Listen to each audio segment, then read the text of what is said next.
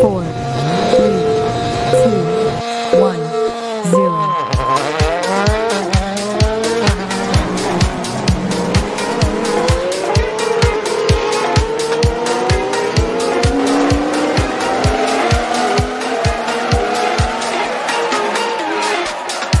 Ed eccoci, ci siamo, benvenuti a tutti i nostri appassionati di motorsport e non solo. E oggi puntata speciale, questa era la nostra sigla classica di sempre.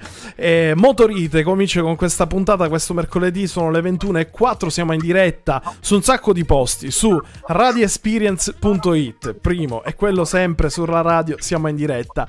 Siamo in diretta su Facebook, sulla nostra pagina, ma soprattutto anche grazie all'aiuto di Pietro Vizzari sulla pagina del tornante.it. Siamo in diretta su YouTube, siamo in diretta su Twitch, siamo in diretta pure dalla Luna, se proprio vogliamo metterle tutte. Allora siamo in diretta ovunque. Ragazzi, oggi puntata speciale Cagiva. E allora io faccio partire un attimo l'audio e poi cominciamo a partire, a parlare. Se senti, senti questa musichetta, senti la... sale, sale. È partita, va bene. Abbiamo sentito la motocicletta partire e via, ci siamo. Allora, eh, benvenuti a tutti. Io comincio subito con ringraziare intanto con una persona prima di presentare i nostri ospiti. Intanto chiedo se è tutto in ordine. Io vedo che l'audio arriva, ci sentite, ci siamo. E io devo ringraziare Gaspare De Simone che questa sera sta avendo un mare di problemi per fare la diretta. Non sappiamo il perché, questo è un gomblotto, può essere. Eh, però ci siamo. Gaspare perché lui che è grande appassionato di Cagiva, presidente del club eh, Cagiva Raptor Sicilia, eccetera. E grazie a lui si è potuto organizzare questa eh, live con tutti i nostri amici eh, che adesso andremo a presentare. Quindi, Gaspare, intanto buonasera a te, Gaspare.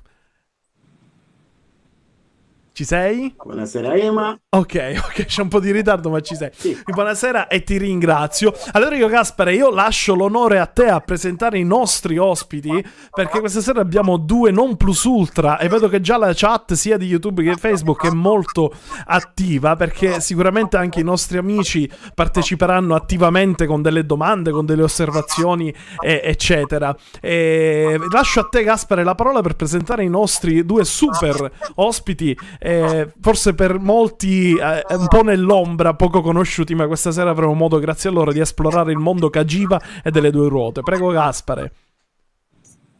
Allora, intanto, intanto la festa delle donne, quindi presentiamo Simona. Esatto, Simone per prima. Figlia di Massimo.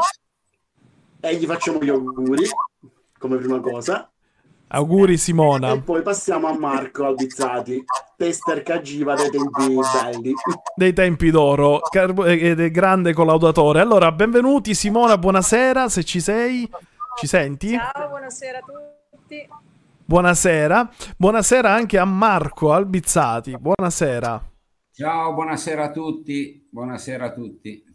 Chiedo soltanto un aggiornamento tecnico nel mentre che siamo live. Il bello della diretta, Gaspare, si sente un po' di ritorno di tutto. Se hai delle cuffiette, qualcosa, te ne sarei grato perché si sente eh, doppio di tutto. Se no, metti il tasto per parlare. Quando vuoi parlare, alzi la mano come la scuola. Qua funziona così.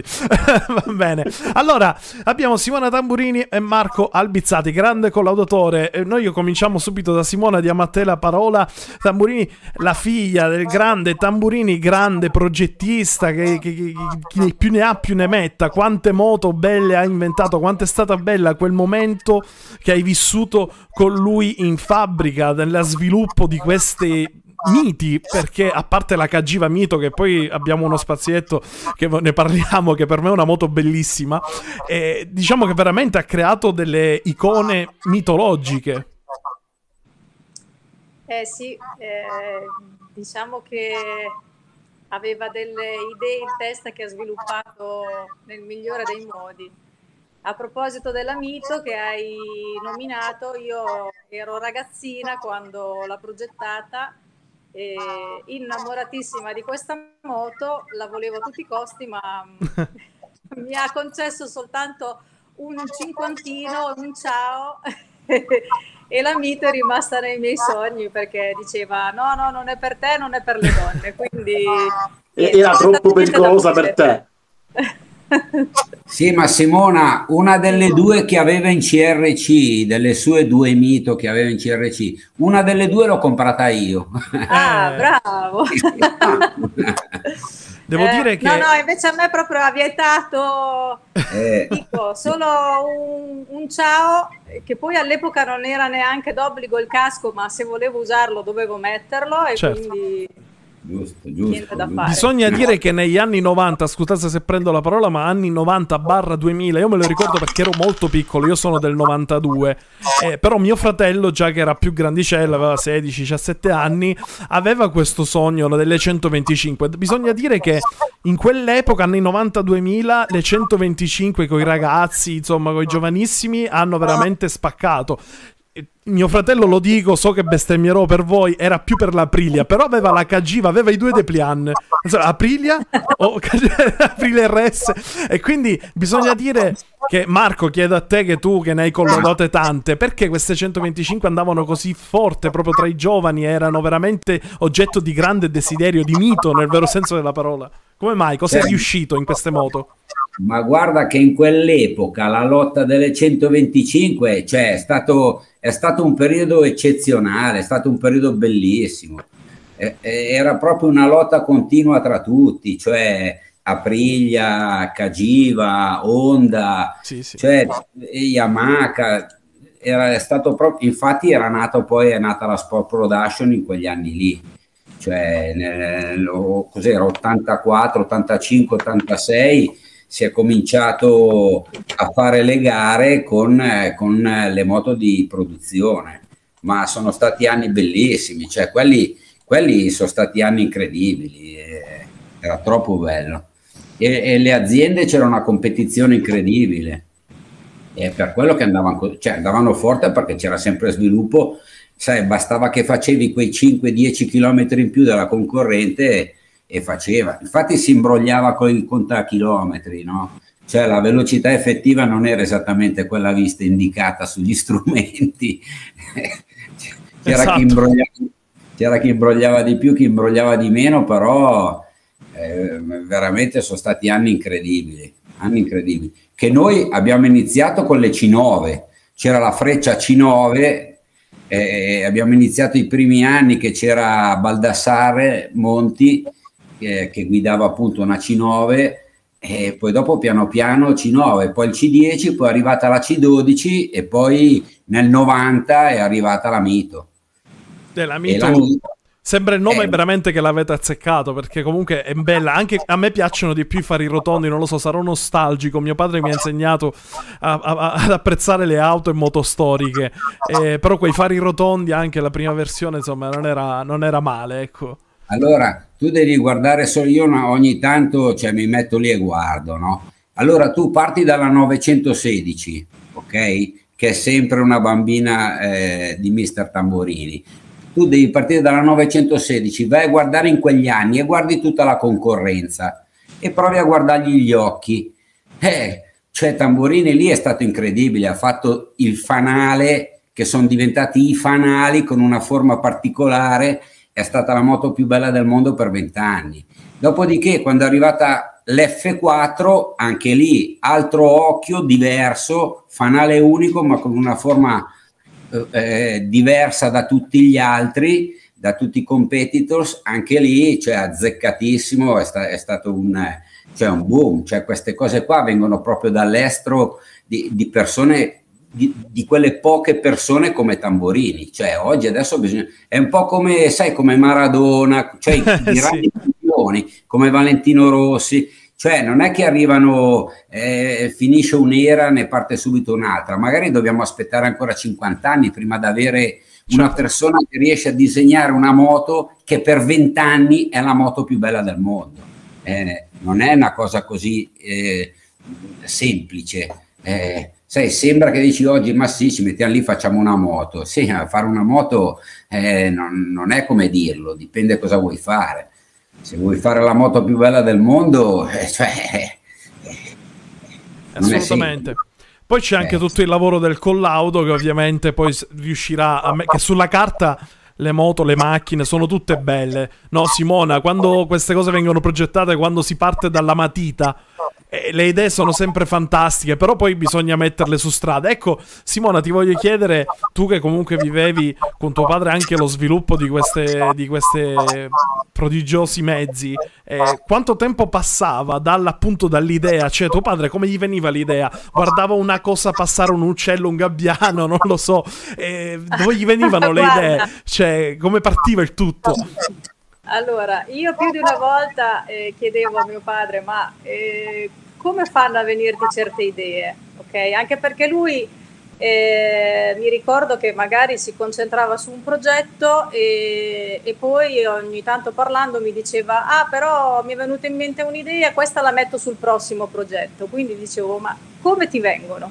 E lui diceva, io le ho in testa, cioè lui, lui è nato così. Non, ehm, Partiva già dico, pronto. Era, era, sì, sì, era, era un bambino quando eh, ha smontato la prima moto per dirti il giorno della sua prima comunione, gli ha regalato questo giocattolino e lui si è, si è messo a smontare il, il, regalo che poi ha preso anche due schiaffoni da mia nonna perché aveva rovinato il giocattolo perché poi non è riuscito a rimontarlo. Comunque sia lui cioè, con questa passione c'è nato. E, e quindi le, le, idee le aveva non so gli venivano proprio così spontanee. poi, beh questo è era... grandi geni ovviamente. Attenzione Gaspare dissente riattiva il microfono perché vi, vi, sto mutando tra di voi quando non parlate perché c'è un po' di ritorno quindi quando dovete parlare riattivatevi il microfono. Ah, ok, okay. Poi dighi, lui dighi, era, era, conosciuto proprio per la sua pignoleria, la sua... Eh beh, ci vuole. Per e... fare certi lavori ci vuole, Simona. Se non si è pignoli poi le, escono fuori eh, delle cose sì. imprecise.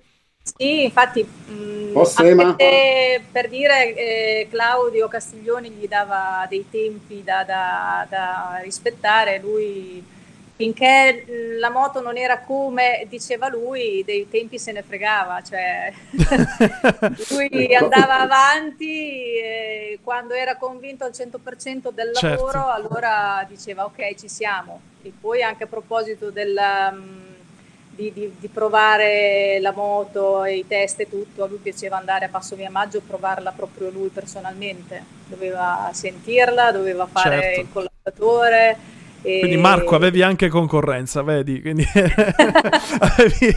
ti faceva concorrenza.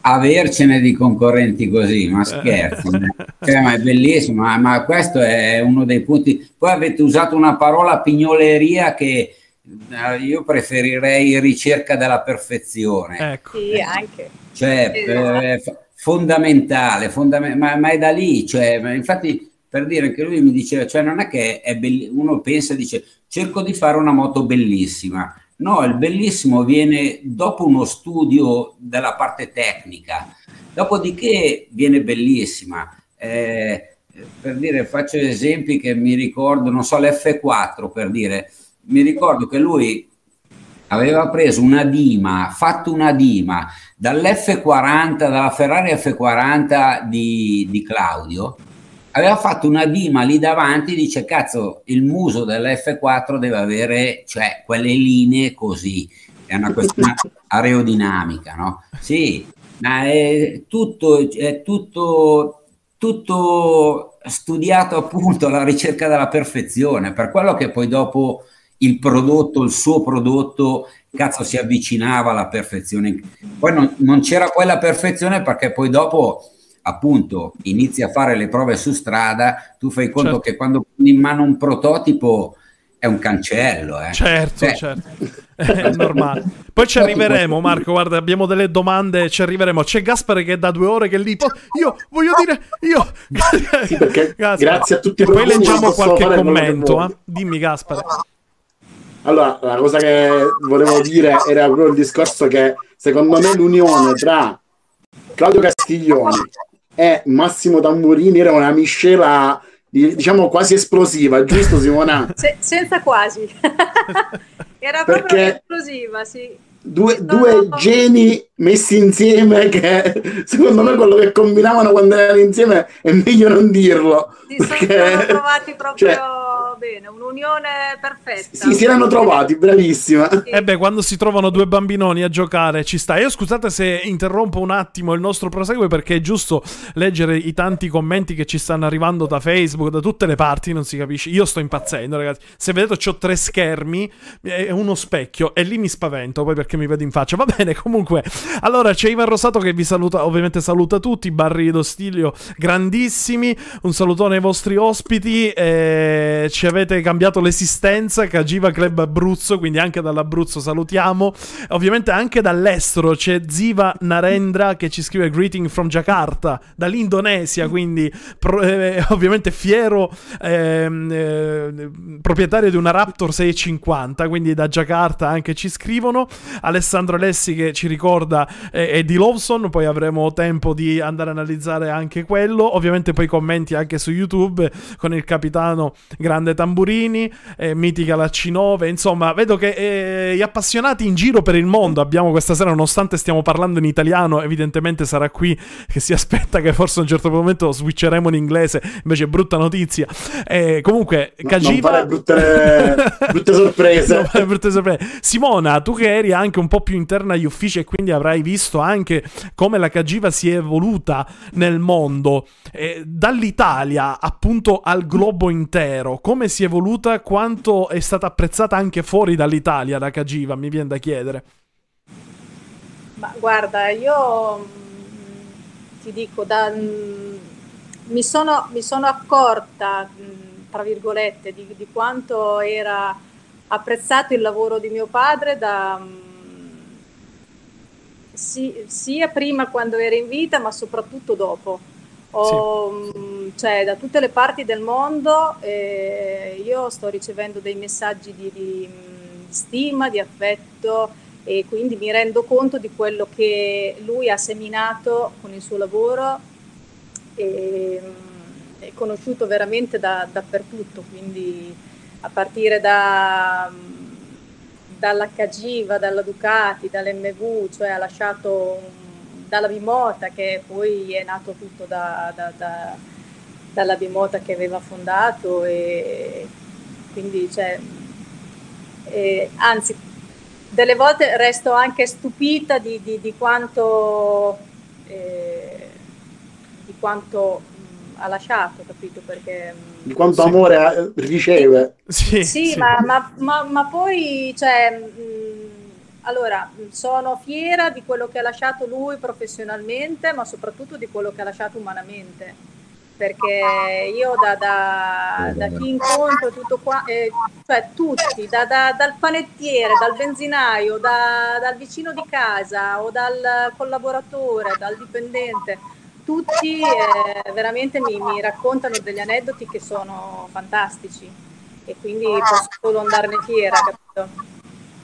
E- Assolutamente. Beh, eh, parleremo anche di tutte le tante moto che ha eh, progettato tuo papà, che lo vediamo tra l'altro dietro nelle foto, per se qualcuno l'ha notato, eh, dietro di te c'è appunto la foto, quindi come hai detto tu prima di andare in onda, stasera è anche qui con noi. mi sono Quindi- messa apposta qua perché così è Esatto. con noi. Esatto, esatto. Lui che non amava essere intervistato, stasera ce lo metto qua. esatto, così almeno si ascolta l'intervista.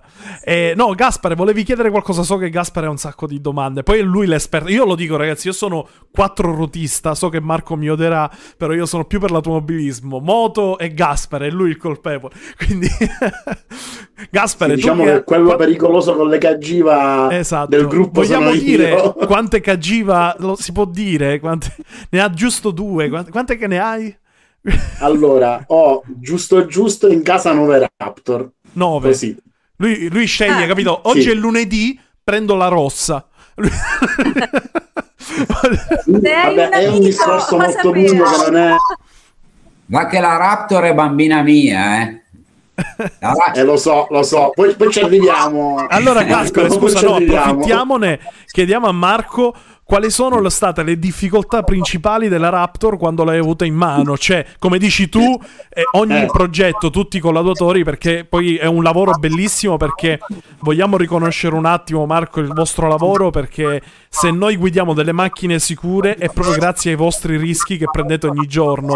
E avevo sentito eh, un altro famoso collaudatore con la Bugatti Veyron che sbattò a quattro- sbatté a 400 km/h che disse dovevo sbattere perché il mio lavoro consiste nel provare delle situazioni di rischio in modo che voi consumatori, voi che eh, lo so è brutto, però Marco è così, il collaudatore è un lavoro brutto, pericoloso, però è, doveroso, altrimenti noi insomma prenderemmo rischi che, che provate per noi. eh, è brutto, la sto presentando, sembra quasi che... Però Marco, no. sì, è un lavoro difficile comunque, non è semplice. No, ma ha assolutamente ragione, cioè per dire storia della Raptor, cioè la Raptor nasce, sai, Miguel Galluzzi, no? Che è il designer che ha disegnato la- il Monster, ok? Allora si voleva fare un qualcosa di che andasse a competere e abbiamo comprato il TL1000 Suzuki, il motore bicilindrico Suzuki e quindi tu c'hai in mano sto coso qui e devi tirare fuori una moto. Ti assicuro che i primi prototipi cioè, erano veramente, veramente pericolose. Ma non è un caso. Romano Albesiano, che era il capo progetto, che adesso lui, lui è il capo della, della Aprilia. Della Aprilia. Esatto. Eh, Romano Albesiano ha, ha- ha fatto un, be- un incidente non da poco, si è fatto male con una Raptor che era una via di me- era al 60%. To. E c'è stato un Una giorno. domanda. Sì, c'è stato un giorno che dice, ciao, vado a provare la moto, dico, vai, fai un giro, ok, purtroppo si è, fa- si è fatto male, perché c'è appunto, eh, sembra facile, però in realtà non lo è. Poi soprattutto quando devi fare delle moto tipo la Raptor, dove Galluzzi voleva assolutamente che fosse bassa, per dar possibilità anche al- al- al- al- alle donne di poter... eh, Certo. gestire la moto in una certa maniera e allora eh, se tu la fai troppo bassa dietro eh, c'è un sacco di problemi poi dopo davanti Eh, quindi Certo. col freno anteriore allora lì devi andare a trovare cioè la pompa che non blocchi le pastiglie giù mille cose ci sono dentro dove devi cercare, devi cercare di far quadrare tutto quanto per cercare di fare la moto che non sia pericolosa che sia piacevole da guidare? Esatto. Sai qual è la modifica che facevano tutti Eh. i raptoristi alla Raptor? Eh, no, non lo so. Alzargli il culo. Eh, per forza. Tutti. bene, bene, molto bene. Eh, Eh, ma è così, è, è la verità, perché purtroppo, sai, se, se è troppo bassa dietro, quella moto lì aveva un bilanciamento dei pesi che era, cioè non, non era coerente, era eh, cioè c'era troppo peso dietro. E quindi quando andavi a frenare col freno davanti, invece di riuscire a far alzare la ruota dietro, si bloccava la ruota davanti e quindi diventava un pochino, e quindi lì lavori sulle sospensioni, cerchi di farne di tutte però alla fine non è che puoi pretendere. Infatti, eh, giustamente come diceva Gaspar, è, è la prima modifica è alzarla dietro. no? Ma- matematico. Matematica, arrivano tanti messaggi. Alcuni scrivono: La Mita aveva sette marce, unica nel suo genere. E poi ci parla, vabbè, altri dettagli tecnici che qui forse abbiamo parlato poco fa. Eh, alcuni triangoli e biellette, anche meno interasse, eh, mono interasse regolabile. Qua, se- per me è arabo, io lo dico. Quindi, c'è anche sì, Mirko tutte- Caimmi che Tutte ci le dice. modifiche classiche Sì, che sì, si facevano queste- sulla, sulla Raptor. Sì, Mirko Caimmi che ci dice orgoglioso di essere stato concessionario in quel periodo, vi saluta e insomma e di tutto e di più. Ci sono tanti tanti commenti. Allora io, io volevo un attimo spezzare la live perché durerà giusto un'oretta e quindi ci sono tante cose da dire, ma eh, vediamo un attimo anche di concentrarla. Eh, ragazzi, andiamo un attimo, ho preparato per voi un video che dà inizio al, al prossimo spezzone che parlerà delle prime vittorie agonistiche della Cagiva e tra queste una sicuramente molto importante lo è stata quella della prima Parigi-Dakar nel 90 con la dodicesima Parigi-Dakar stravinta eh, meritatamente dalla Cagiva e dai suoi piloti. Vediamo questo piccolo contributo video e torniamo fra pochissimo in onda. A fra poco. Con un tripudio italiano fra i motociclisti ed è giusto cominciare da loro e la, dalla Cagiva naturalmente che ha piazzato Edi Orioli al primo posto, Ciro De Pete sul podio, sul terzo gradino. Una grande impresa sognata da tanti anni e finalmente realizzata. Ed Edi, grande eroe qui di fianco a me, un eroe che ha già vinto la Dakar, l'ha vinta due anni fa. Quindi la prima domanda è d'obbligo: quale vittoria ti ha dato più soddisfazione? Beh, adesso siamo solo a Dakar, ma sicuramente quando arrivo in Italia vincendo con la Cagiva ci sarà una, una grossissima festa e penso di aver fatto tenere in spiatto sospeso tantissime persone in Italia.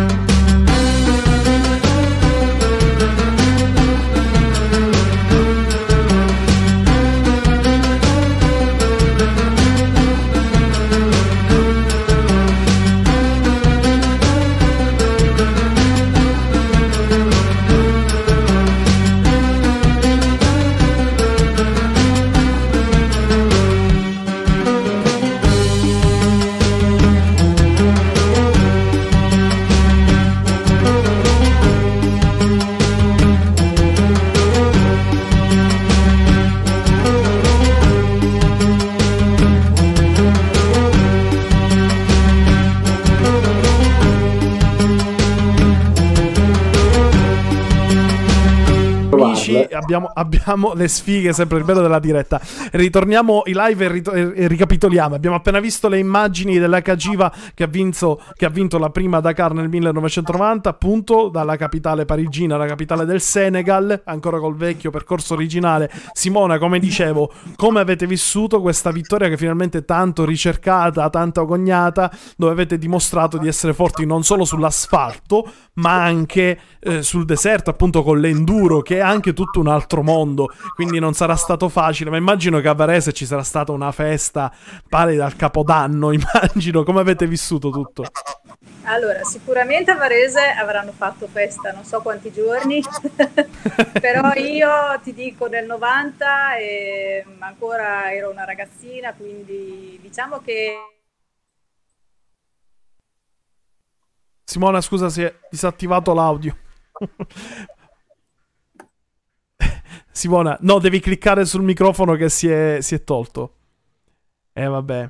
Us- cambieremo programma la prossima volta. Chiediamo scusa a tutti. mi senti adesso? ok, sì, sì, scusami, prego, prego. Dove eravamo rimasti? No, dicevo niente, che a- eri piccolina e quindi... Sì, ero, ero una ragazzina, quindi diciamo che con mio padre seguivo più ehm, quando, quando le, le gare si svolgevano a Misano, non proprio Sì. la, la- la Dakar. E quindi seguivo Mamola, era il periodo di, appunto, di, di- di Mamola che mi piaceva perché era un passo, Un passo funambolo. che andava, andava d'accordo con, con mio padre e con, con Castiglioni. E, a Varese, ti ripeto, avranno sicuramente festeggiato per giorni, però io non ero partecipe di questo, di questo successo perché ancora non, non- non- non lavoravo. Io sono entrata nel lavorare con, con mio padre nel, nel 94. Sì, qualche e- anno dopo. E quindi sì, eh, diciamo che Però immagino che comunque a casa la, la notizia sarà arrivata sicuramente. Eh, l'hai sì, visto. sì, sì. Grande Certamente festa. Tutti contenti perché chiaramente eh, facevamo parte di tut- de- de- della famiglia, diciamo, no? Quindi...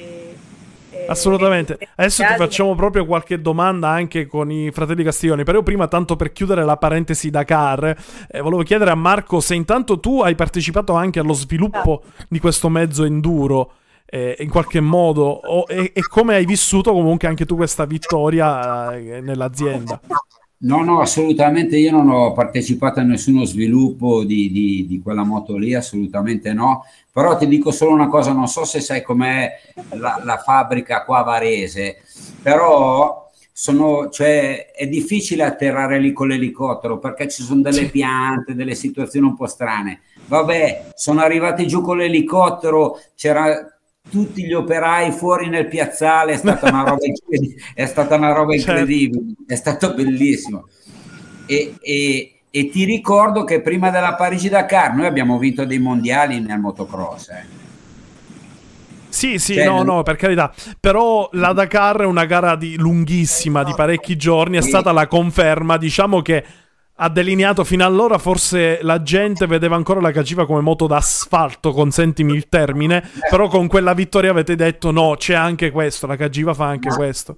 A proposito, una- giusto per salutare anche una persona che è il capo meccanico della Parigi-Dakar, che era Luciano Pin, che è un mio carissimo amico. Sì, che nelle immagini guarda- forse si è pure visto, sì. Ecco, eh, niente così, eh, lo voglio salutare. E Luciano Pin era- è stato anche il capo meccanico dello sviluppo della Raptor. Eh, questo per Gasparre, no? Tanto, tanto per cambiare.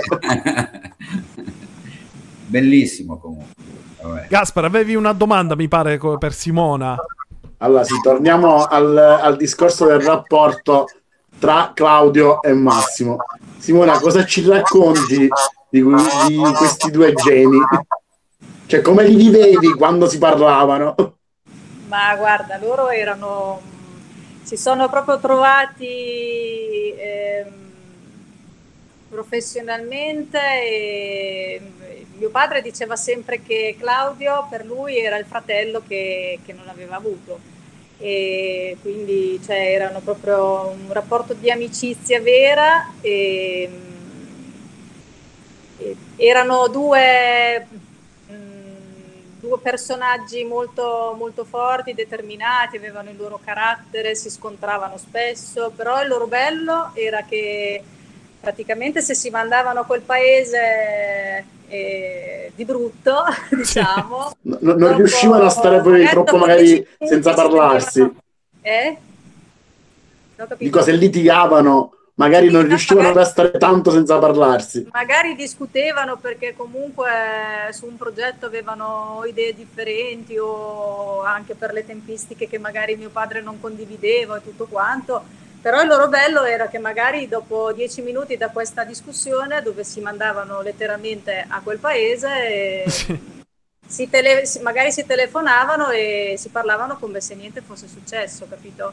Cioè, Ecco. erano proprio... Io, per esempio, Eh, era bello quando erano insieme e mh, ci sono stati dei momenti mh, quando, quando le cose andavano bene era tutto bello, rose e fiori e poi nei momenti di difficoltà si vedeva proprio mh, che l'unione, diciamo, come si dice, faceva la forza, capito? Anche nel, nel periodo ehm, mi ricordo quando mio padre nel 94 eh, si è ammalato di un, di un tumore, in quel Ah. periodo l'azienda comunque era un po' eh, era in difficoltà e Claudio eh, a mio padre gli disse guarda Massimo bisogna che tiri fuori una moto della Madonna se no io e te andiamo ai semafori a lavare i vetri certo. e, e, cioè, lui per dire eh, sì, era proprio, gliel'aveva detta proprio con queste parole, capito? E lui, Beh, sincero mio, però. Mio padre, sì, sì, sì, no, no, no, era... E mio padre l'ha preso, l'ha preso in parola, era ricoverato a Varesi, i primi bozzetti della, mh, dell'F4 li ha fatti proprio in un letto di ospedale. E quando è stata presentata l'F4 io ho una foto che ho comunque mi, mi piace anche condividere su Facebook eh, questi momenti. Ho una foto che ho pubblicato poco tempo fa dove eh, ci sono loro abbracciati che hanno un sorriso meraviglioso e, e lì sembra che, che, si vogliano dire anche questa volta ce l'abbiamo fatta. Cioè, eh, a lavare i vetri non ci sono andati. Sì, sì. Beh, l'F4... Ti, ti stavo proprio per, per chiedere questo, Simona. In quella foto, per chi la conosce, proprio tu li guardi e pensi ce l'abbiamo fatta, cioè li vedi proprio che li guardi e si, si dicevano questo negli occhi. Sì, sì, è vero, è, è, è una delle foto più belle secondo me che hanno fatto insieme. E poi ti ripeto, io che comunque sapevo anche in retroscena, per me è ancora più bella perché, perché veramente vedevi la soddisfazione di due amici che eh, ce l'avevano messa tutta e, ed erano riusciti a ad uscire, tra virgolette, da, da... dall'impasse, sì. sì. Beh, per chi forse non sta capendo di cosa stiamo parlando, stiamo parlando, ovviamente tanti eh, sono tutti appassionati, non ci sarebbe bisogno, però giusto per ricordarlo stiamo parlando dell'MV Augusta F4, perché ricordiamo che Massimo Tamburini, Gaspare, tu mi insegni che non ha solo creato moto per Cagiva, perché la Cagiva poi in un certo periodo era abbastanza grossa, se possiamo dire, e che ha acquistato e ha fatto rinascere altri marchi. Ne vogliamo citare alcuni, Gaspare, perché insomma ha dato diciamo alcune che delle le due moto... moto più belle Sì, di sempre le ha fatte proprio Massimo Tamburini con Sì. Ducati ed MV quindi F4 Perché- perché e non 916 Cagiva? sono il non plus ultra Assolutamente, da Marco. dire. Scusa, Marco, ma, ma- ma brucia un po' che queste abbia regalato, se possiamo così dire, lasciami passare il termine, questi modelli stratosferici ad altre ditte e non alla Cagiva. Eh, no, brucia un po'. No, ma lì, lì la storia, lì la storia, se tu vedi la foto che c'è nella locandina, no? Quella Sì, foto quella che ti ho che ci ecco, sei tu in piega. Sì, ma quella moto lì è l'F4, c'è scritto Cagiva, però quella lì è l'F4. Ah, sì. C'erano, c'erano pezzi della 916, eh, telaio lì abbozzato, ma il motore era già il 4 cilindri dell'F4 Ah, perché ancora non si sapeva. Lì, lì è stata che abbiamo venduto Ducati, perché così è successo, Sì. abbiamo venduto Ducati e però i fratelli Castiglioni avevano il brand MV Agusta e quindi dici, cacchio, eh, abbiamo un brand così, eh, Massimo sta facendo una moto incredibile, vogliamo fare un 4 cilindri in linea, il primo in Europa, eh, voglio dire, Cagiva ok, però MV Augusta ha una storicamente eh, è, è stata una scelta giusta. Quello che forse poi è stato un po' così che eh, eh, Cagiva, secondo me, secondo tanti, avrebbe dovuto poi eh, cominciare a fare le ruote tassellate, no? le moto da cross e le moto da enduro. Quindi avresti, avresti avuto l'asfalto con MV Augusta al top sì. e, e poi promuovere Cagiva con, eh, con le ruote da cross. Ma Massimo aveva fatto anche una moto da cross, bellissima tra l'altro. Sì. Ma io ho ancora le foto. Aveva fatto il, mani- eh, il- cioè il primo, non soltanto disegnata, che il primo prototipo fatto e tutto era con su Squarna, perché Usquarna era ancora nostra a quei tempi. Beh, è, è stato lì un po' un gioco, sai, oggi ci sono i cinesi che sono alla ricerca disperata di comprare dei brand. A quei tempi, cioè Cagiva di brand ce ne aveva. Non c'era solo la Cagiva, ma c'era la Cagiva, l'Usquarna, la Ducati, la Morini. Era, era- era tutta roba dei fratelli Castiglioni, tra virgolette. Assolutamente. E qui, Bene. scusami, io ne approfitto per fare una domanda perché l'avevamo in programma più avanti, però a questo punto abbiamo anticipato. E appunto perché la Cagiva negli anni eh, 90 ha praticamente, penso, il picco dell'azienda, ha in mano tante aziende, poi comincia questo lento declinio. E secondo te cos'è successo? Ah, secondo me è successo che i due fratelli, cioè Gianfranco, questo io, io parlo da senza... Certo, senza certo, no, dalla tua visione, tranquillo, tranquillo. Eh, i due fratelli probabilmente ce n'era uno dei due che non era d'accordo sul vendere la Ducati. E e tu dici si sono bisticciati.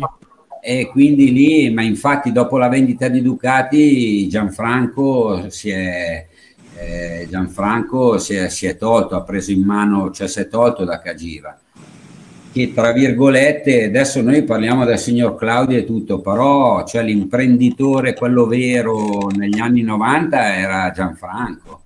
Cioè, Claudio eh, era appassionatissimo, curava eh, la pubblicità, tutto, ma a livello, a livello industriale era Gianfranco certo. che, eh, che, ha fatto diventare grande la Cagiva.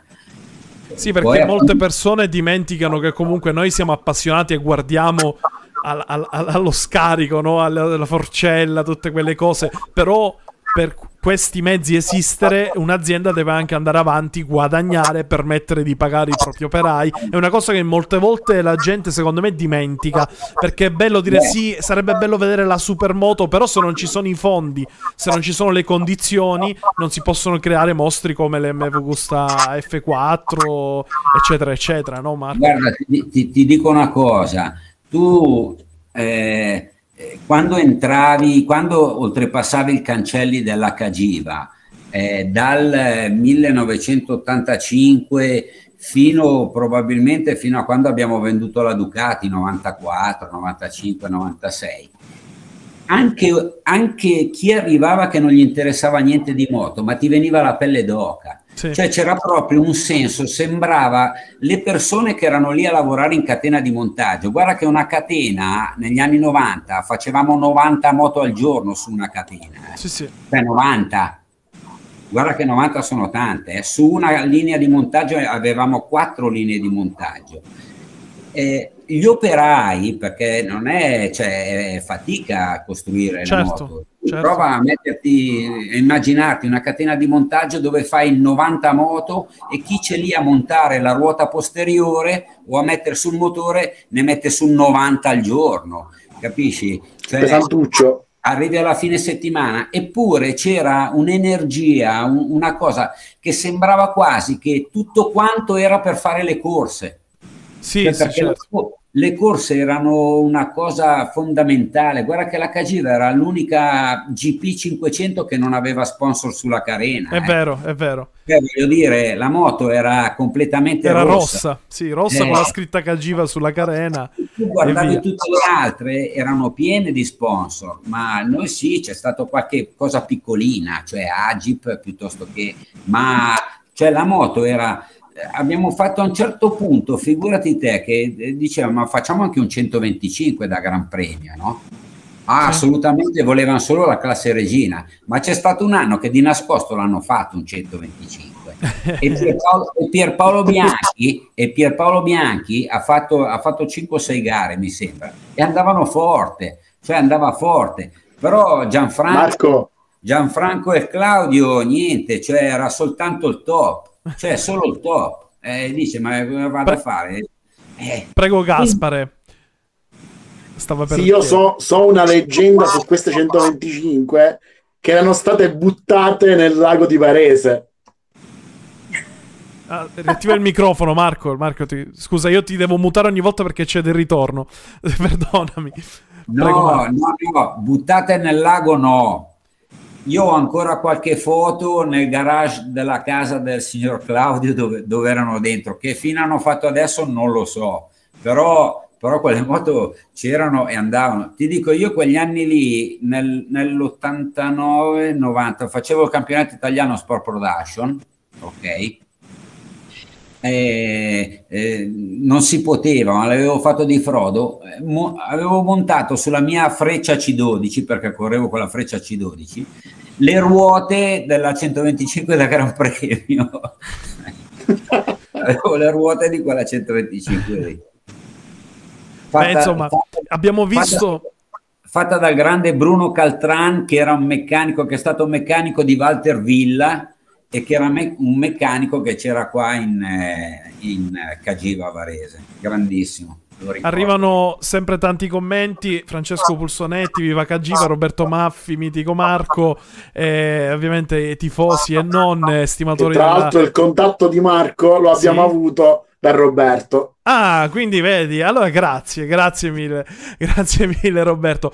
No, scusate, io devo purtroppo, eh, de- devo fare il cattivo, devo tagliare un po' perché sennò poi ci dilunghiamo, staremmo qua a parlare ore. Però io a Simona una domanda al volo te la chiedo, mentre voi parlavate, voi non vi siete resi conto perché non vedete di sotto la regia, le immagini che facciamo vedere, abbiamo fatto vedere al volo delle immagini appunto della tua, della locandina dove si vede tu piegato che ero una F4 anche se c'era scritto Cagiva, e dell'MV Augusta F4 finita che ha un, poi una colorazione bicolore, questo argento rosso che è geniale. Vabbè, comunque, e poi eh, anche abbiamo visto la 916, tutti grandi capolavori di, di tuo papà, Simona. Eh, Simona, però. Sai com'è sempre così, dei figli, è brutto da dire, si dice sempre che ogni scarafone è bella a mamma soia, però dei figli c'è sempre il preferito e c'è sempre quello un po' che ti sta qua. È così, per quanto le mamme non vogliano dirlo, ma è così, c'è sempre il figlio preferito. Il figlio preferito di Massimo, non nei tuoi confronti, ma di moto, parlando di moto,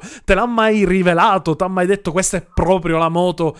Ah, che proprio lui la, pensa, guardava la foto e si sedeva sul divano. C'è, c'è la sua moto prediletta di quelle che ha creato. O magari anche quella, scusa se allargo la domanda, anche quella che magari ha visto fare a concorrenti, altri progettisti che avrebbe voluto fare lui, magari. È una doppia domanda, diciamo.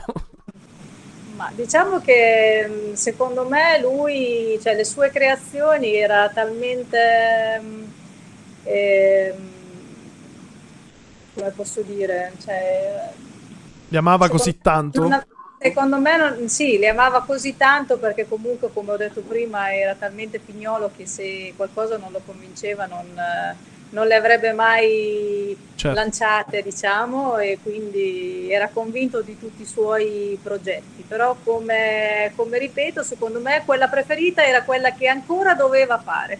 Ah, certo.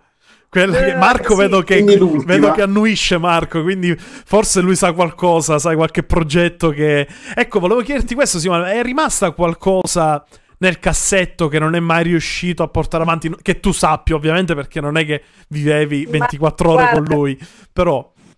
Allora, quando, quando mio padre è andato in pensione nel 2008 e mh, dopo allora, nel 2012 ha iniziato un, un progetto che aveva in testa Sì? e ha detto io in questo progetto che poi dopo eh, non so se la conoscete ma è la T12 Massimo ha, ha voluto mettere tutto il suo sapere tutto- tutta la sua esperienza dei suoi, de- de- della sua vita diciamo e non aveva quindi vincoli di, di tempi, di costi, di nulla e insieme a dei collaboratori ha poi creato questo, questo progetto che, mh, sul quale ci ha lavorato fino agli ultimi giorni praticamente della, della sua vita.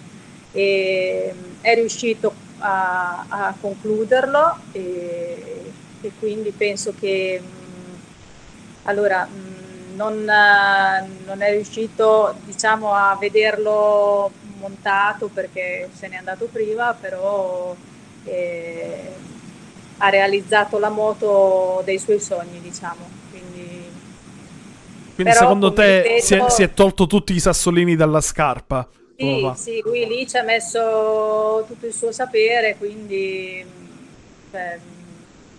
e se n'è andato contento di aver realizzato anche l'u- l'ultima idea che aveva in testa.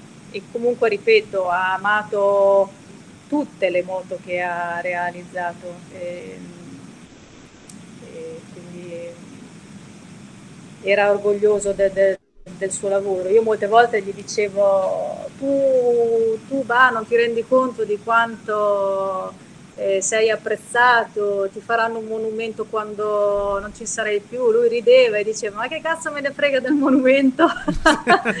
cioè, nel senso, era anche molto umile, capito? Non, ehm, anzi, la sua grandezza secondo me è stata proprio la sua umiltà. Non Sì. si è mai montato la testa e è rimasto sempre con i piedi per terra e una, una gran bella persona.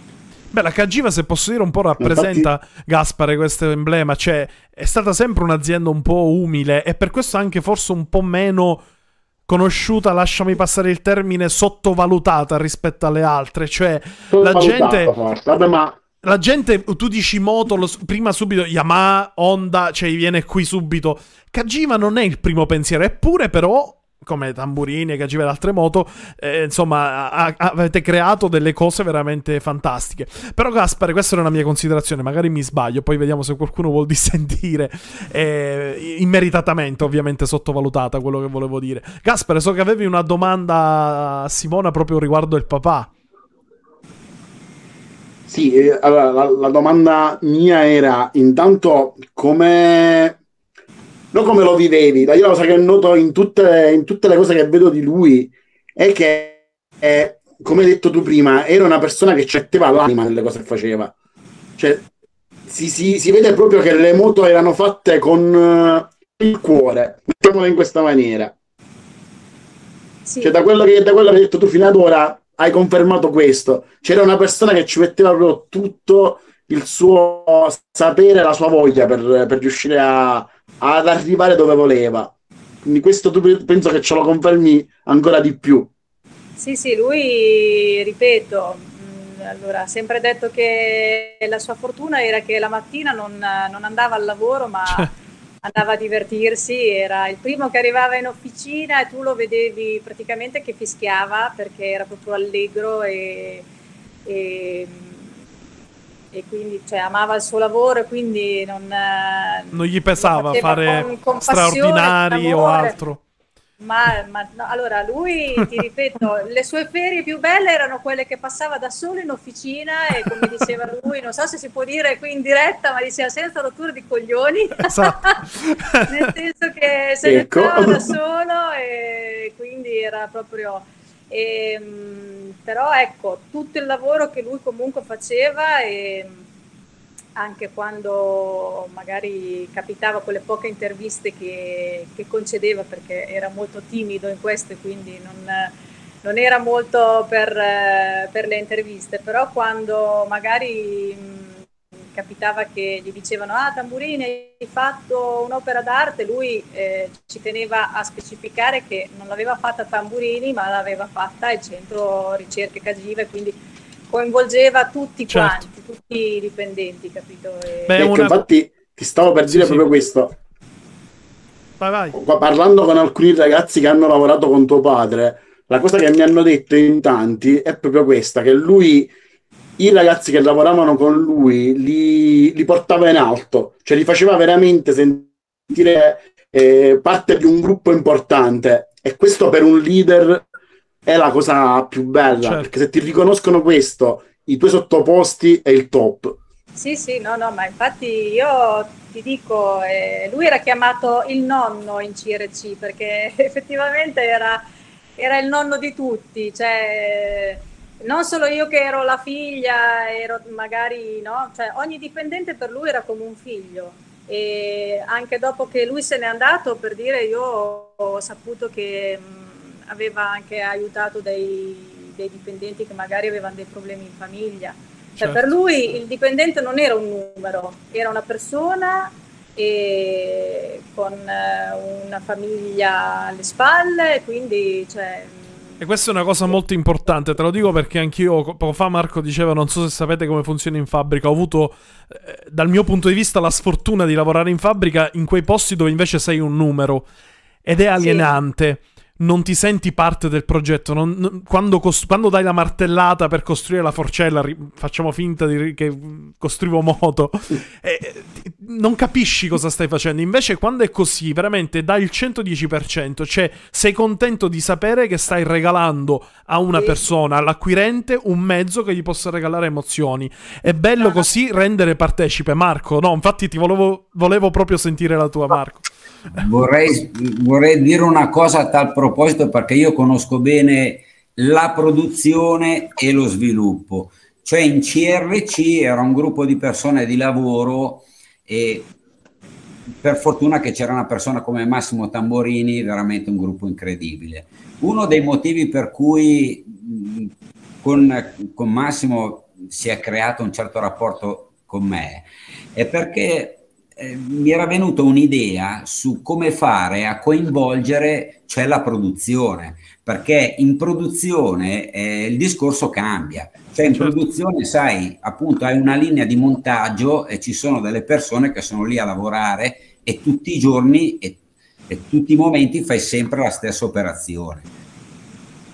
A me era venuta in mente Certo. una cosa, cioè un processo industriale per fare sì che tutte le energie, l'esperienza e il gruppo per sviluppare si potesse portare anche per produrre. Infatti Massimo diceva, "Que- questa qui è un'idea incredibile, un po' utopica in questo momento perché non era Eh semplice. sì, ci sono stati grandi industriali che hanno provato alcune di queste cose, però come sempre poi appunto E quella dice lì- è, è utopica ancora, è troppo presto. No, però, no, però è una cosa che certe aziende, per dire tuttora oggi, un'azienda come l'MV Augusta, che non voglio eh, assolutamente dire nulla a proposito, dove però secondo me si è persa proprio, si è persa la filosofia MV Augusta, potrebbe ancora succedere, cioè eh, eh, eh, quello era un processo industriale sviluppato per un'azienda che produce 6-7 mila pezzi all'anno, cioè non un'azienda che produce, Certo. fa una produzione Un incredibile. po' se posso permettermi l'esempio Ferrari che da sempre ha avuto pochi operai nel cercare di dare un lavoro più artigianale possibile, forse era questo, forse Cagiva poteva essere un po' più questo, no? Sì, Invece sì, che beh, l'azienda Honda che ne fa 20.000 al giorno, per dire. Dico, Sì, la cosa era un po' articolata, che non è questo il, il posto per eh, discutere. No, no, vabbè, ma tranquillo, ma anzi passiamo avanti, Marco, no, tranquillo, perché già siamo a un'ora di puntata e volevamo chiudere, ma la chiacchierata ci sta piacendo. Siamo giusto alle- agli ultimi minuti. No, volevo andare io a citare un attimo i, mm, i commenti. Intanto c'è qui eh, su YouTube. eh, ci scrive, eh, aspetta che t'ho perso, ecco Igor Fagone che dice purtroppo incrocio tanti pischelli che non hanno mai visto una, cogi- una cagiva nella loro vita e non sanno neanche dell'esistenza, è un gran peccato. Eh ma non è solo la cagiva, cioè se facciamo l'elenco di marchi, prodotti... E, e ma sì, mi leggo un commento di, di Barry sì, lo stavo giusto... per forza Vai tu, a fai tu. Marco. Eh, eh, niente, il, il commento che mi chiedono i ragazzi è della X3, della Raptor X3. Cosa ci sai dire, Marco? Il microfono, Marco, Marco, scusa. Microfono. Allora, quella lì non la conosco. Io sono stato papà della Raptor 1000, della prima Raptor 1000. Cioè il, Ok. il progetto doveva essere vetrina con la Raptor 1000, poi fare la Raptor 6 650 e lì andare un Sì. pochino a guadagnare i soldini, diciamo.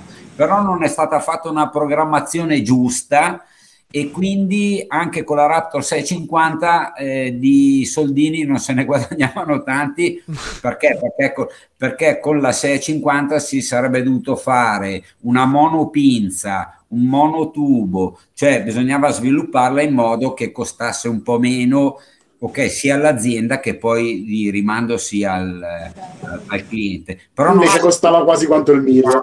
eh, eh, ecco. Quindi Eh, però- non è riuscita. giusto per seguire il tuo filo, eh, io appena ho finito la Raptor 1000 sono andato a lavorare in Alpinestar, quindi poi, hanno, Ok.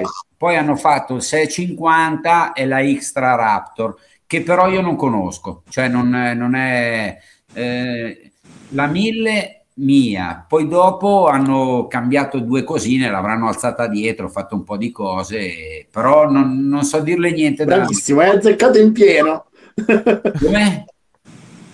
E non ti Dico, hai azzeccato in pieno. Ah, è la 1000 L'Xtra praticamente rispetto alla Raptor normale aveva che era leggermente più alta di 3 cm dietro e le forcelle regolabili e il mono regolabile. Poi la moto era quella. Ok. Vabbè, e il carbonio in più, però sono piccoli particolari. Sì, e probabilmente aveva il manubrio un po' più dritto come la V-Raptor. Cioè- Bravissimo. Esatto. Che a me quel manubrio lì non piaceva tanto, nel senso l'avevo poi provata qualcuna. Eh, se, se- se deve essere una naked è una naked. eh, Certo. Quindi deve- eh, Vabbè, comunque. Va bene, comunque no, abbiamo ancora le ultimissime cose da vedere. Io scusate se taglio un po' corto, non perché non voglio farvi parlare, ma perché quando la chiacchierata è bella poi il tempo vola. Eh, avevo giusto gli ultimi sprazzi, eh, parlare, volevo parlare, avevo preparato un altro piccolo contributo video su invece il moto mondiale, che è stata un'altra grande conquista della Cagiva, come dicevi tu Marco per l'appunto, l'unica, una delle uniche moto, se non l'unica, senza sponsor, tutta rossa. E allora vediamo queste immagini e torniamo fra, poco- fra pochissimo con Motorite. Non scappate via, vediamo queste immagini appunto del motomondiale degli anni 90, tra cui le prime vittorie e alcuni dei piloti storici della Cagiva.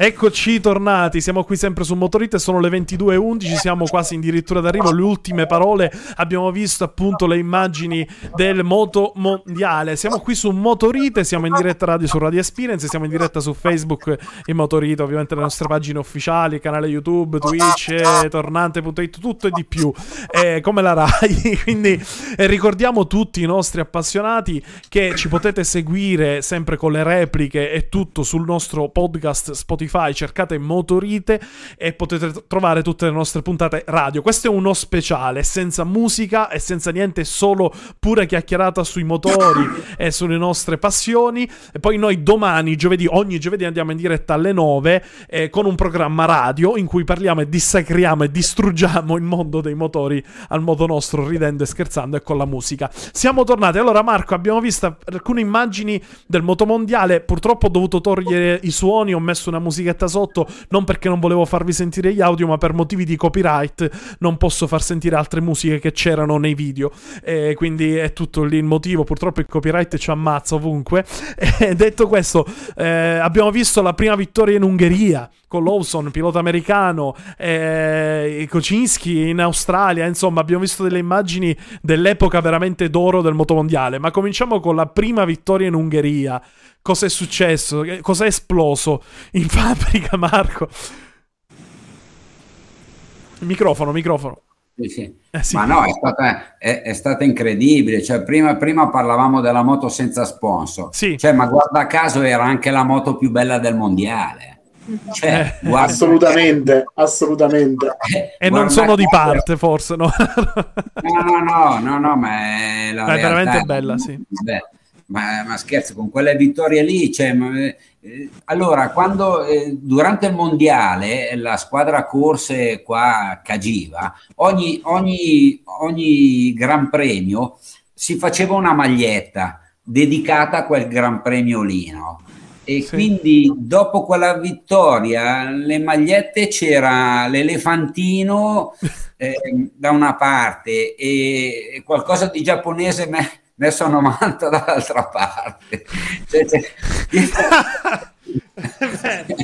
a 90, bene, è importante questa. Ma è una forcella, un tipo di. No. esatto, era una posizione particolare. Perché Diciamo che era- eravamo poco educati in quel caso, dai. Esatto. Ma agli anni 90 non era tutto political correct come adesso, no Simona? Era un po' meglio gli anni 90, oggi un po' troppo, diciamo Eh, la verità. Ogni tanto ce vo, come si dice.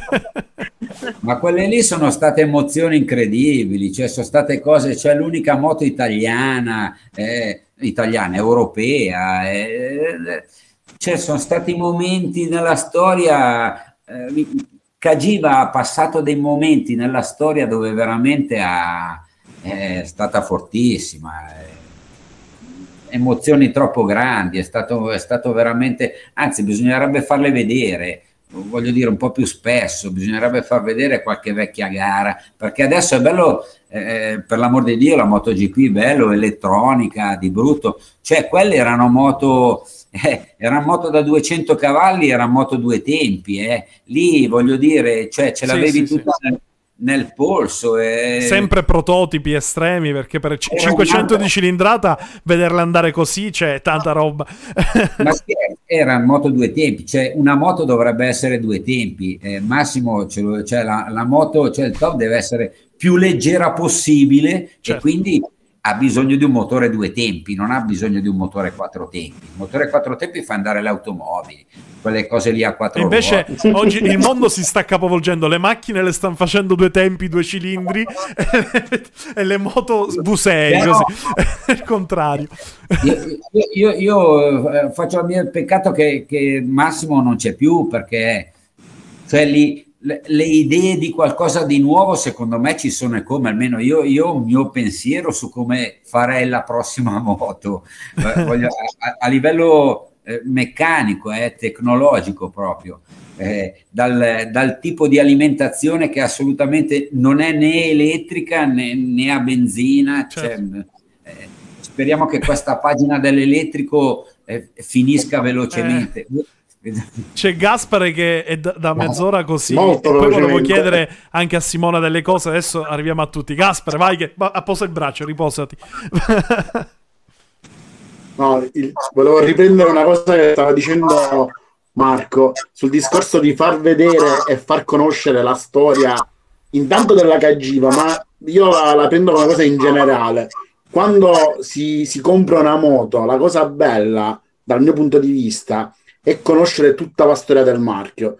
Nel caso nostro io adoro Cagiva, quindi so tutta la storia del marchio Cagiva, ma anche se prendi una Ducati, un MV, qualsiasi altra moto, la cosa bella è andarsi a studiare da dove si è partiti e dove si è arrivati.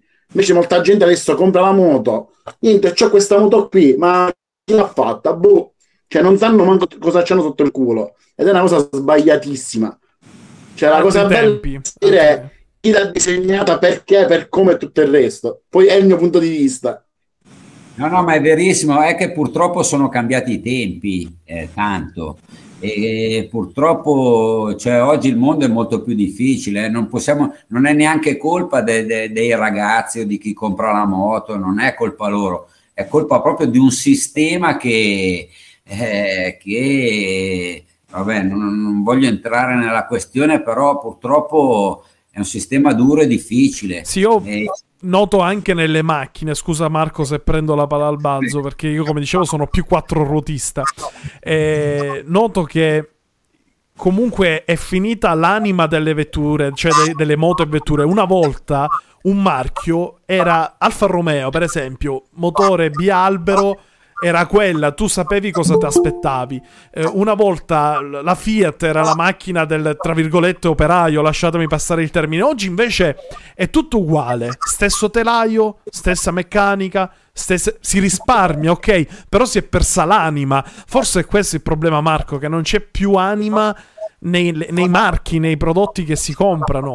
In questo Esatto. caso del, del mo- del motorsport, delle mo- dei motori. Esatto, ma, ma tu adesso stai dicendo una roba per dire, eh, parli cioè, con me che di professione ho fatto il collaudatore. Cioè, il collaudatore, eh, poi ci sono tanti progetti dove ci sono più collaudatori che sviluppano lo stesso progetto e ok. E ci sono altri progetti dove c'è una persona che porta avanti tutte le cose. E in quel momento lì trasferisci proprio un'anima alla, alla motocicletta, cioè ci sono mille modi di... Uno può, tu non puoi fare una moto che piace a te, cioè bisogna Certo. seguire tutta una serie di cose, per cui bisogna sapere quella moto lì, eh, chi, a, a che fascia di pubblico Certo, andrà, certo. la tipologia, e quindi anche lì devi cercare di trasferire eh, delle caratteristiche e queste caratteristiche formano proprio, danno un'anima al, al mezzo meccanico. Eh, non, non è così semplice perché sembra semplice. Uno No, dice, no, no, no.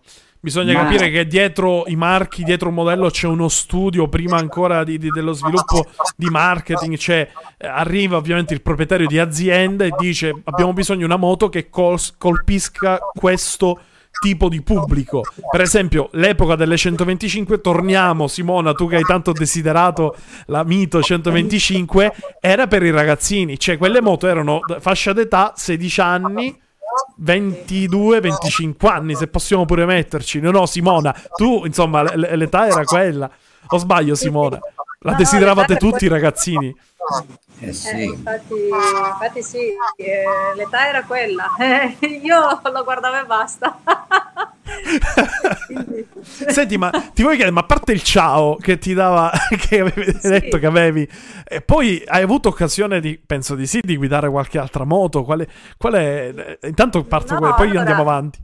Io ti dico, eh, mi è stato concesso un ciao, un cinquantino, ok? Poi, vabbè, ho lasciato perdere l'idea della moto perché mio, mio padre mi diceva sempre no, no, non è per le donne, poi te vai troppo forte, quindi lascia Ah, già, perdere. sapevi che era in pericolo. Quindi- Ecco, poi, poi vabbè, sono cresciuta, ho lasciato, ho avuto i figli, ho detto vabbè dai, la, la accantoniamo l'idea e adesso per i miei 50 anni volevo prendere la patente per Sì. eh, questa benedetta moto e mio padre non c'è più ma mi ha bocciato mio figlio e mi ha detto mamma lascia perdere, non hai più l'età. Cioè, vedi, una volta era il papà, il figlio. Eh, ma lo sai, secondo onest- me, Simona, scusa, è il figlio, è tuo figlio che vuole lui la moto. Cioè, dice, no, dammeli No, a me. lui ce l'ha, lui ce l'ha. Però, cosa ecco, guida, se posso chiedere? l'idea e quindi io farò la zavorrina e basta. Ah, eh, sa- cosa guida, se posso chiedere? Sicuramente può essere Ah, un concorrenza. monster. Ah, un monster, un monster. Sì, poi Ma- dopo... Vabbè, mi diverto ogni tanto con mio marito quando mi porta a fare qualche giretto col 748. Eh, e mi guardo le moto che mi ha lasciato mio padre, quindi Eh, non mi Simo- annoio, dai. Simo- Simona, Sì, Simona, digli di cambiare il monster e di prendere una brutale 1090. Eh, Ma, ma però una 1090, non, non quelle prima. La Ma 1090 guarda, io se, se lasciasse anche il Most sarei contenta, eh, perché lui è, è un calciatore, per fortuna non è proprio patito come il nonno, e quindi il mio cuore di mamma dice sì, lascia perdere. E la guidi tu, fai passaggi proprietà. Sì, brava, bravo. Dai, ma, ma sì, ci sta. Comunque, questo, se c'è tuo marito all'ascolto, ecco, è un, un consiglio per i regali. E quindi. Sì, sì, mio marito è qui. È qui e sta Eh, sentendo è tutto. qui, Bene, sta, bene. sta sentendo tutto. Ti sì. fanno tanti complimenti dalla chat per la tua per la storia che ci hai raccontato e anche per la bellezza. Vedo che molti apprezzano, però io dico occhio perché c'è il marito appunto lì che controlla, è dietro il monitor. Quindi no, va bene. E intanto vedete che c'è io sono diviso a metà perché Gaspar esce entra ha dei problemi internet. Questa sera è il bello della diretta. Noi se ogni diretta non abbiamo un problemino, una cosa che è sempre nuova, ovviamente non, non è bello e non è divertente. Marco, poi tu collaudatore e- e bisogna sapersi adattare ai problemi sempre, perché altrimenti, poi soprattutto col tuo lavoro.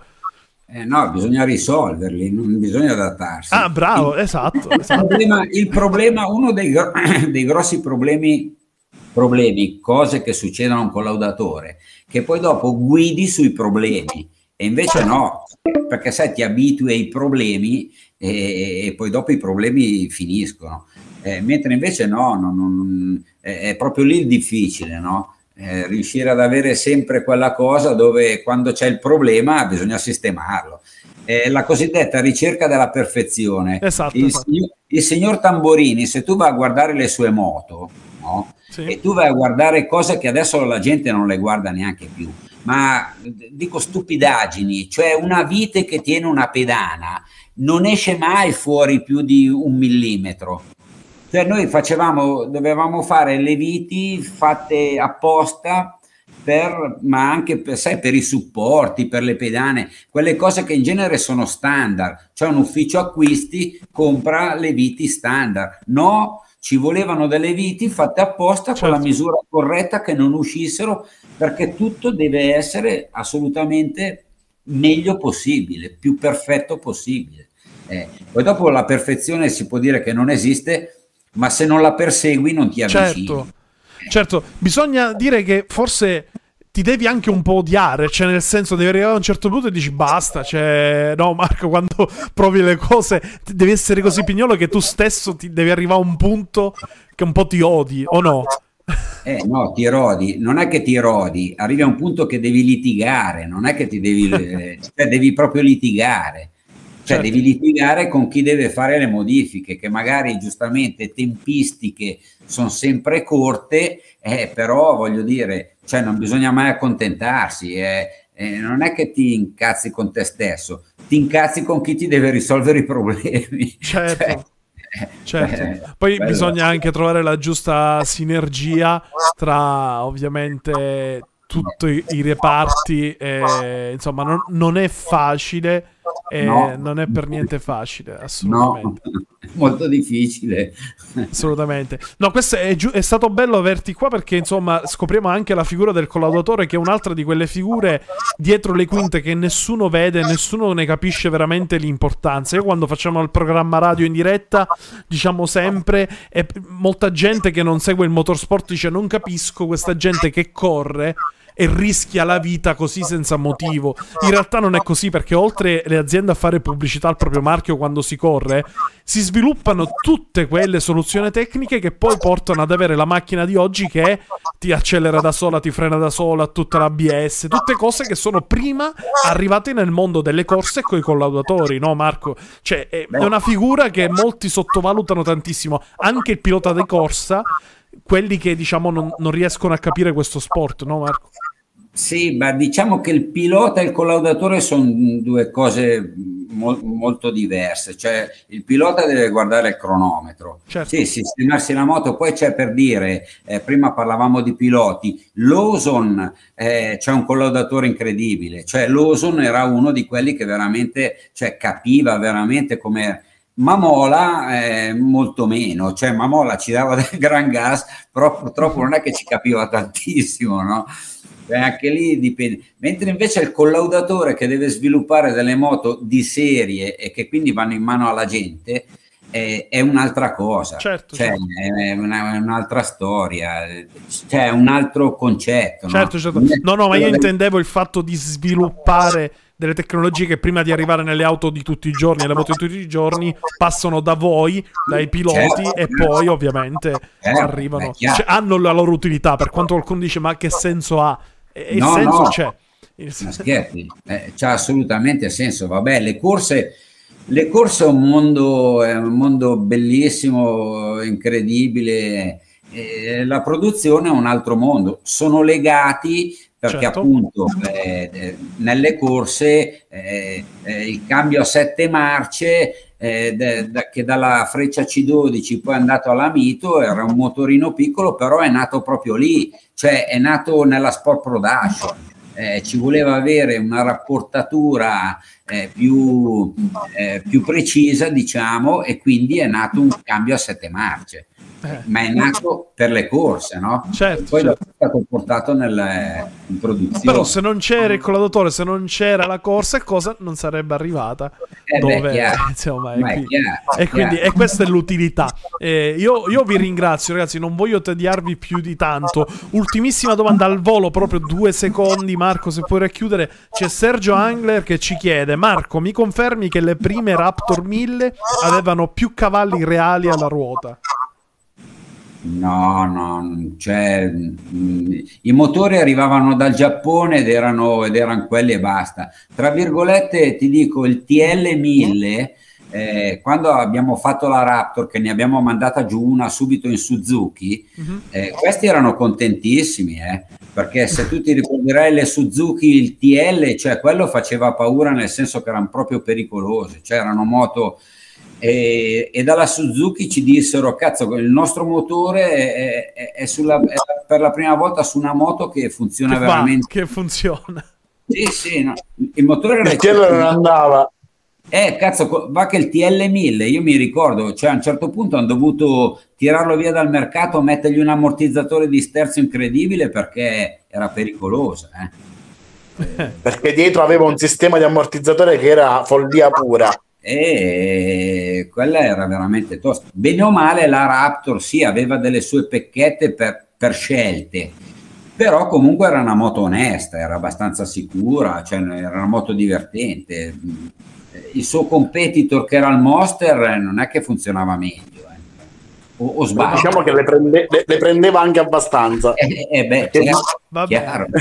Gaspare, Gaspare, non tratteniamo perché sennò qua ci denunciano per sequestro di persona. Va bene, siamo già al limite. adesso.